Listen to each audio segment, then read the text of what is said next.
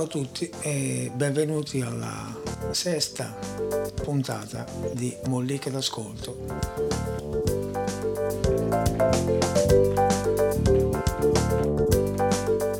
Dedicata quest'oggi a un argomento che mi è stato proposto da uno di voi. Se volessimo tirarcela potremmo dire come il Manzoni, uno dei miei 25 lettori che è quello argomento che riguarda le cover.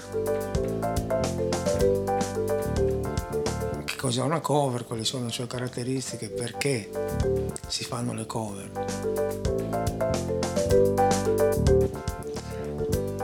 Ma che cos'è una cover? Bella domanda. Una cover sostanzialmente è eh, Intanto parliamo di cover nell'ambito di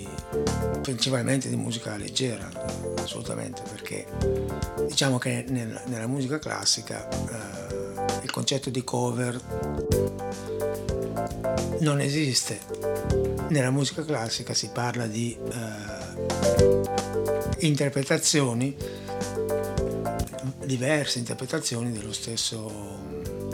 della stessa composizione per cui il concetto di cover è un concetto eh, della musica leggera. In sostanza è quando un, un artista ripropone un brano eh, già eh, editato, scritto e eh, interpretato da un altro artista che può essere sia eh, l'autore sia anche semplicemente, non semplicemente, sia anche un interprete. Ecco, diciamo che ehm, per capire cos'è una cover eh, bisogna anche capire un attimo come è fatta, eh, come è fatta un brano musicale, come è fatta una canzone, visto che le cover generalmente riguardano le canzoni. Um, una canzone sostanzialmente è fatta di diciamo tre parti che sono una linea melodica, il ritmo e quello che sta in mezzo che è la parte armonica, cioè la parte degli accordi. Uh, per capirsi, quando voi, che ne so, eh, vedete qualcuno che con la chitarra si accompagna, una volta facevano i falò sulla spiaggia d'estate, dove c'era chi suonava la chitarra, poi tutti quanti si frattavano e chi suonava la chitarra rimaneva da solo con un cretino con la chitarra in mano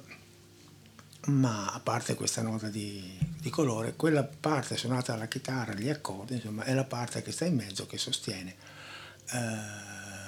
la melodia e che crea un collegamento tra la melodia e il ritmo. In realtà poi non è, non è, cioè, ognuna di queste parti ha un po' a che fare con l'altra, non sono proprio tre mondi completamente separati. Um, diciamo che la cover uh, ha una caratteristica dovrebbe avere una caratteristica che è quella di mantenere la melodia originale, che è l'unico elemento oh, identificativo della canzone, e può lavorare, può cambiare gli altri due elementi. In sostanza, fare una cover è come, come si può dire, come mettere un vestito addosso a, a qualcuno, cioè il, il, il, soggetto rimane quello, però chiaramente se tu gli metti un vestito da sposo, da sposa, avrà un certo effetto, se gli metti una tuta da running avrà un altro effetto, se gli metti una tuta da palombaro avrà un altro effetto ancora. Eh, la cosa che non si può o non si dovrebbe mai toccare nella, in una cover è la linea melodica perché la linea melodica è quella che caratterizza appunto il brano eh, non a caso quando un autore vuole depositare un brano, mm, per esempio alla SIAE, tanto per dire, eh, deposita la linea melodica, perché il resto, la parte ritmica, la parte di, dell'accompagnamento armonico non sono, oh, non sono depositabili, non sono soggetti a diritti, altrimenti ad esempio il primo che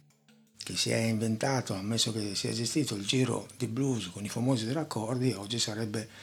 eh, miliardario. E invece probabilmente è, è, a suo tempo è morto in povertà. eh, nel senso che la parte armonica e tutto quello che riguarda eh, diciamo, l'arrangiamento di un brano, tranne rarissimi casi, eh, non si può oh, depositare perché non è caratteristico di quel brano lì. L'unica cosa che caratterizza una canzone di musica leggera è la linea melodica. Ma al solito cerchiamo di, di entrare un po' nel dettaglio e cominciamo a fare eh, un esempio, ad esempio.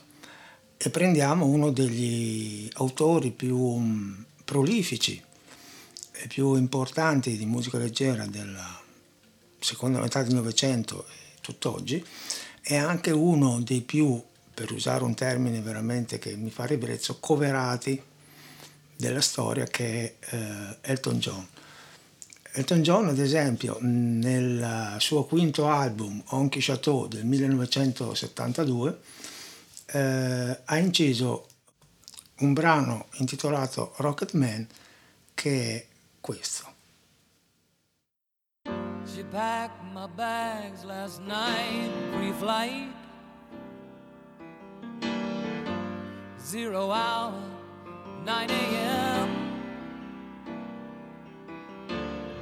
And I'm gonna be high as a kite by then.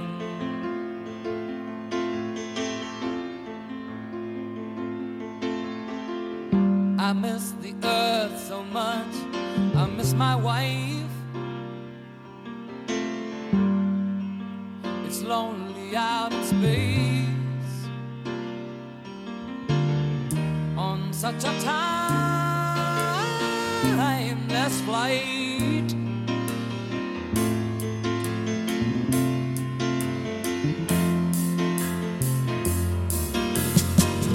And I think it's gonna be a long, long time till touchdown brings me round again to find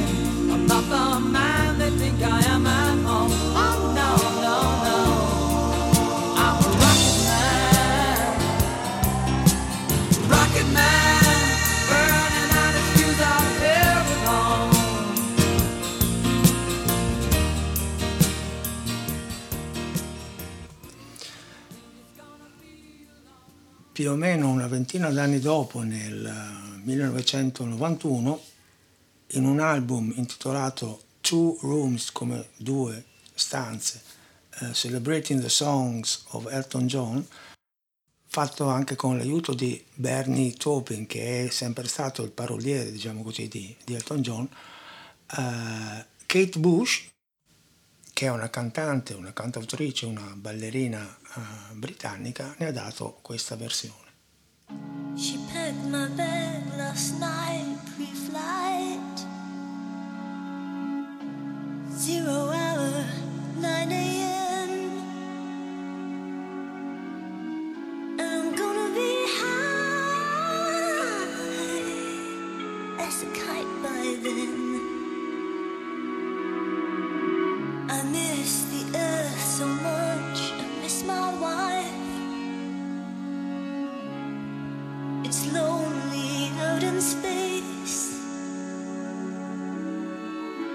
such a time.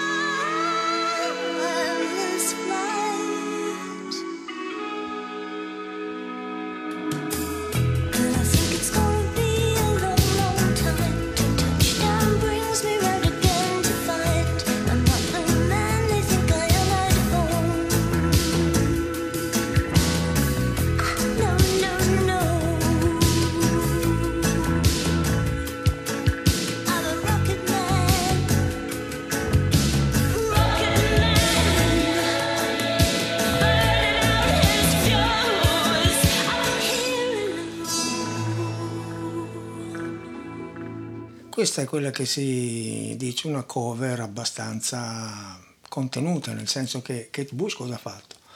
Ha mantenuto la melodia eh, esattamente identica, infatti il brano è facilmente riconoscibile, ha modificato il vestito che gli sta intorno, ehm, scegliendo all'inizio una sorta di tappeto di, di, di sonorità e di tastiere invece del tipico accompagnamento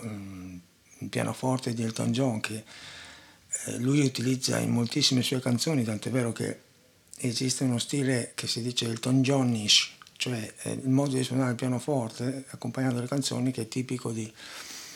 di Elton John e che rende le sue canzoni spesso, ma questa è una mia opinione del tutto personale, abbastanza uh, uniformi, nel senso che secondo me Elton John è un autore di canzoni molto uh, importante, molto prolifico e molto bravo. Come interprete tende un po' a farle tutte più o meno nello stesso modo, ma questa come ho detto è una mia opinione e la cosa eh, che lei ha modificato in maniera proprio importante invece è l'approccio ritmico, nel senso che nel ritornello ehm, lei utilizza un andamento molto regheggiante che rende la canzone molto rotonda, molto morbida, secondo me parecchio eh, interessante. Questo è un modo, eh, diciamo, intelligente e creativo di avvicinarsi di fare una cover, eh, poi uno può preferire diciamo, la versione di Elton John, uno può preferire la versione di Kate Bush, ma in ogni caso c'è un pensiero dietro ognuna di queste due versioni eh, che ne giustifica la, l'attuazione e la realizzazione artistica. Eh, per fare un altro esempio, all'inizio degli anni 70 eh, un gruppo italiano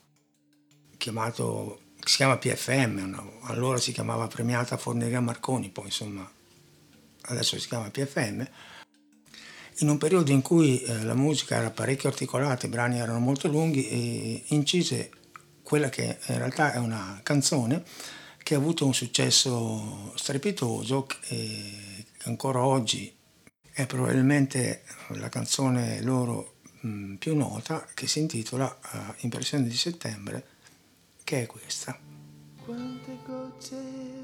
di rugiada intorno sole ma non c'è.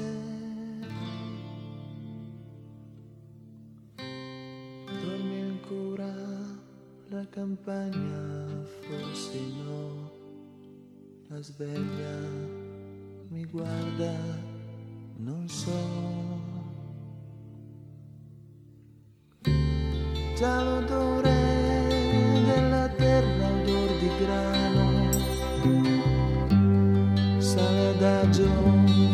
me. E la vita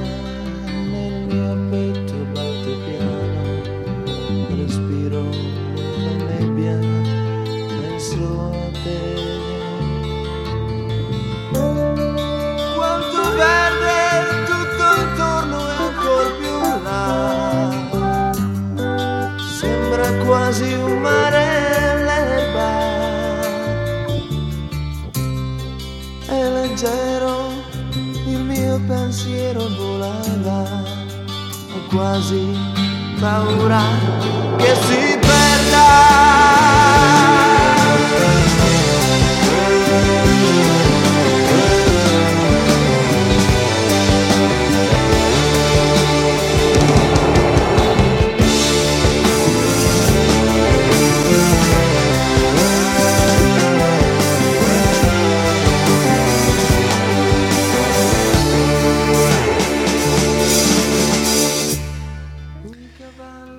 brano molto rappresentativo di quel periodo, fatto a, a tinte molto, a contrasti molto forti, no? questa chitarra acustica molto delicata che c'è all'inizio, poi questa esplosione melodica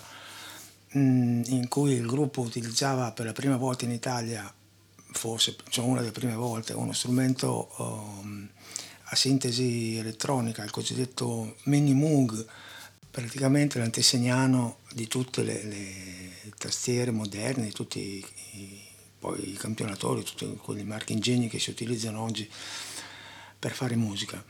Ehm, questo brano è stato oggetto di svariate cover, tipo ad esempio una realizzata da un gruppo piemontese, i Marlene Kunz, formatosi alla fine degli anni Ottanta, eh, che nell'album uh, The Best of Marlene Kunz ne hanno dato questa versione.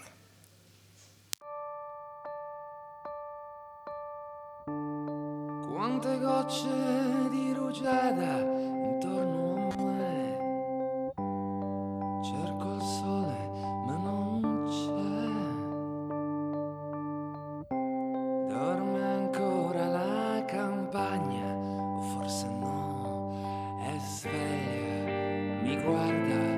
non so. Già l'odore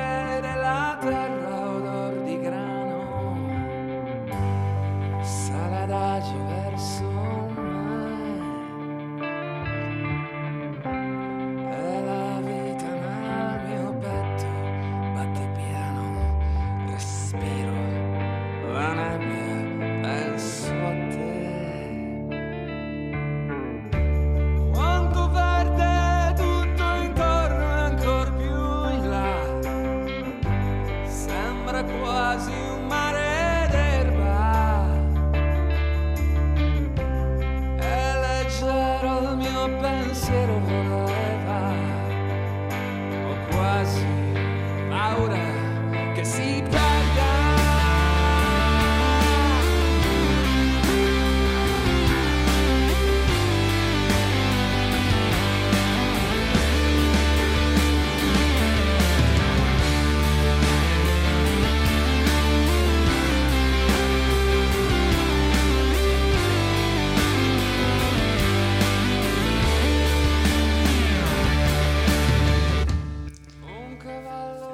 Questo è un esempio abbastanza diverso rispetto al precedente perché, a parte qualche piccolo, eh,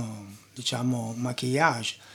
a parte qualche sonorità un po' più moderna, visto che il brano è stato registrato quasi 30 anni dopo eh, la versione della PFM, ma in realtà il brano sostanzialmente è la stessa cosa, c'è una chitarra elettrica al posto della chitarra acustica, eh, l'inciso è esattamente identico, la melodia è suonata nello stesso modo. Ehm, è una cover che a mio giudizio manca di una progettualità artistica, è semplicemente un rifacimento di un brano eh, migliorato ovviamente da un punto di vista acustico perché nel giro di 30 anni eh, diciamo, la strumentazione della musica rock, della musica leggera è, da un punto di vista sonoro è, diventata completamente un'altra cosa, molto più performante, ma in sostanza è una versione che non aggiunge nulla alla versione della, PFM. Completamente diverso il discorso mh, per la versione di Kate Bush che come ho detto prima, può piacere o meno, ma dà una idea diversa della, della, del brano stesso. Perché? Perché eh, nella musica succede una cosa abbastanza mh, importante, che è questa, non è detto. Cioè, intanto eh, non esiste l'unica versione, nel senso che quella che voi sentite sui, prima sui dischi, poi sui CD, adesso, poi sugli MP3, adesso attraverso eh, le varie piattaforme online, in realtà ehm, quelle che voi sentite sono come delle fotografie, cioè rappresentano le istantanee di un momento. Ehm, e ogni volta che tu proponi un brano, eh, chiaramente essendo un'attività umana lo fai in maniera eh, diversa, sarà leggermente più veloce, leggermente più lenta, leggermente più forte, leggermente più piano, con una strumentazione diversa. Um, non a caso un grandissimo come De Gregori ama per esempio riproporre i suoi brani in versione quasi sempre diversa, lui dice perché si stufa a fare sempre gli stessi pezzi, ma la, la motivazione non è quella, la motivazione è che eh, nella musica non esiste la versione definitiva e non esiste nemmeno la migliore eh, versione e non esiste nemmeno, e questo magari un po' più dura da accettare, il fatto che chi ha scritto una canzone, chi ha scritto un brano musicale sia poi colui che riesce a riproporlo uh, nella maniera migliore, perché in realtà sono due attività completamente diverse. Un conto è scrivere un, un brano musicale, un conto è uh, interpretarlo. Eh, sono due mh, attività che richiedono competenze completamente diverse. Ne ho accennato prima parlando mh, di Elton John. Elton John, a mio modesto eh, avviso, è un autore di canzoni formidabile, ma non è il migliore interprete delle sue canzoni, perché lui come interprete tende a farle tutte nello stesso modo, cioè si lascia un po' diciamo condizionare sua, mh, dal suo modo di suonare il pianoforte, per cui tutti i brani hanno più o meno quell'andamento lì, ehm, medio veloce, non troppo lento né troppo veloce, e quasi sempre eh, ci sono chi invece che gli interpreti che si avvicinano ai suoi brani riescono a, a trovare delle cose, delle sfumature, ma poi di questo avremo modo di parlare ehm, approfonditamente nelle, nelle, prossime occasioni. Vi, per, per, farla breve, perché questo è un discorso lunghissimo, ma in realtà vi butto lì, questa è proprio una mollica che poi verrà, uh, verrà lievitata e, uh, tantissimo. Eh, vi, faccio, vi racconto questo aneddoto. Qualche anno fa c'è stata una, una festa per i 50 anni di carriera, immagino 50 anni, di Paul McCartney, uno dei Fab Four, uno dei quattro Beatles, e, ehm, in cui eh, sono stati invitati un tot di artisti a cantare i suoi pezzi. E, ehm, a un certo punto poi Paul McCartney è salito sul palco a cantare uno dei suoi pezzi e la prima cosa che ha detto è ringrazio ehm, i miei colleghi, mo, molti dei quali hanno dato dei miei pezzi delle versioni che io non mi sarei mai immaginato perché io non, non ci vedevo quelle cose che invece loro eh, ci hanno trovato. Questa è eh, la sintesi diciamo, perfetta di che cosa è, voglia dire, eh, fare, fare, musica, scrivere, scrivere dei pezzi. Ma come ho detto, questo è un argomento talmente vasto e talmente importante che ce lo ritroveremo davanti parecchie volte. Volevo così eh, finire questa, questa mollica eh, portandovi l'esempio invece di un tipo di cover completamente mh, mm, diverso, completamente stravolgente. E mm, di un brano che è diventato famosissimo eh, per essere stato uno dei primi brani diciamo con a sfondo erotico che alla fine degli anni 60, penso primi anni 70, fine anni 60,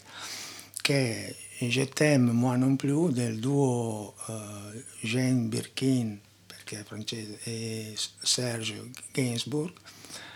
che faceva più o meno così, ve lo ricorderete senz'altro, perché è abbastanza famoso.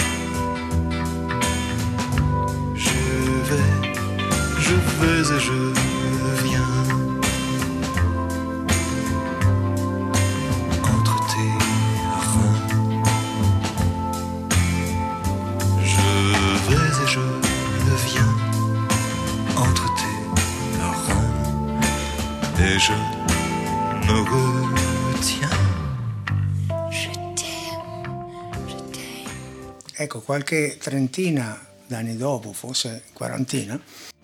eh, un gruppo tedesco dal nome impronunciabile per cui vado molto lento è Einsturzende Neubauten, scritto Einsturzende Neubauten,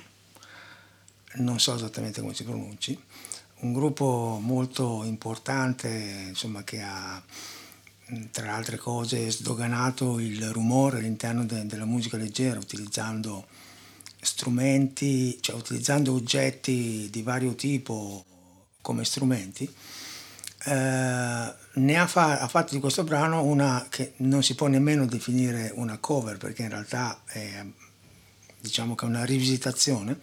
ma ve la faccio sentire tanto per capire che cosa vuol dire eh, lavorare su un pezzo in maniera creativa. E il brano in origine cantato è abbastanza è, è dura come una canzone per cui dura tre minuti tre minuti e mezzo circa. Questa versione è un brano solamente strumentale ed è molto corto è fatto con, una, con un uso minimale dei mezzi ma con una genialità pazzesca e così è questo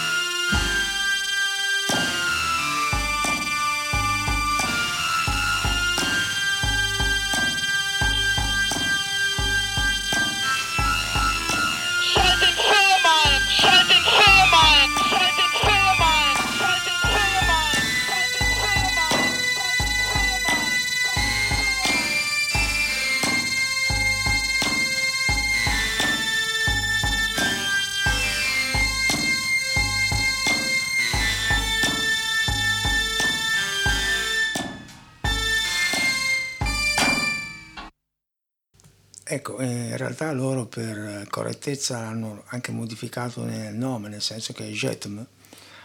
Eh, che dire, questa versione può piacere, non piacere, può suscitare curiosità, eh, ribrezzo, eh, godimento, fastidio. Ehm, nessuno però può dire che non ci sia un progetto dietro questa cosa tutti i suoni che sentite così crudi, distorti, sembra, cioè la, la, differenza tra questa cosa suonata da un gruppo di incapaci, suonata da un gruppo di gente molto brava è che se uno poi va a analizzare ritmicamente ci sono delle associazioni ritmiche molto particolari, è tutto, insomma è, è una cosa molto, molto interessante e non è detto, questo è uno di quegli esempi tra l'altro che portano a, a a ragionare sul fatto che non è detto che la musica debba sempre e solamente darci un piacere puro edonistico, perché la musica, come tutte le forme d'arte, eh, a volte ci, ci punzecchia, a volte ci mette in difficoltà, a volte ci mette di fronte nostre, eh, ai nostri limiti, a volte semplicemente eh, ci piace, ma il concetto di eh, piacere varia chiaramente eh, a seconda del dell'età, del grado di conoscenza, del grado di curiosità, perché è ovvio che se noi pensiamo tutto quello che ci piaceva quando eravamo piccoli oggi non ci piace più e, la musica dovrebbe seguire questo andamento, nel senso che eh, dovrebbe aiutarci a, a, a crescere, aiutarci a diventare delle persone migliori e più consapevoli. Finito questo pippotto che voglio dire prima o poi comunque avrei fatto, vi saluto e vi do l'appuntamento alla prossima mollica. Come al solito, ciao a tutti e fate bravi.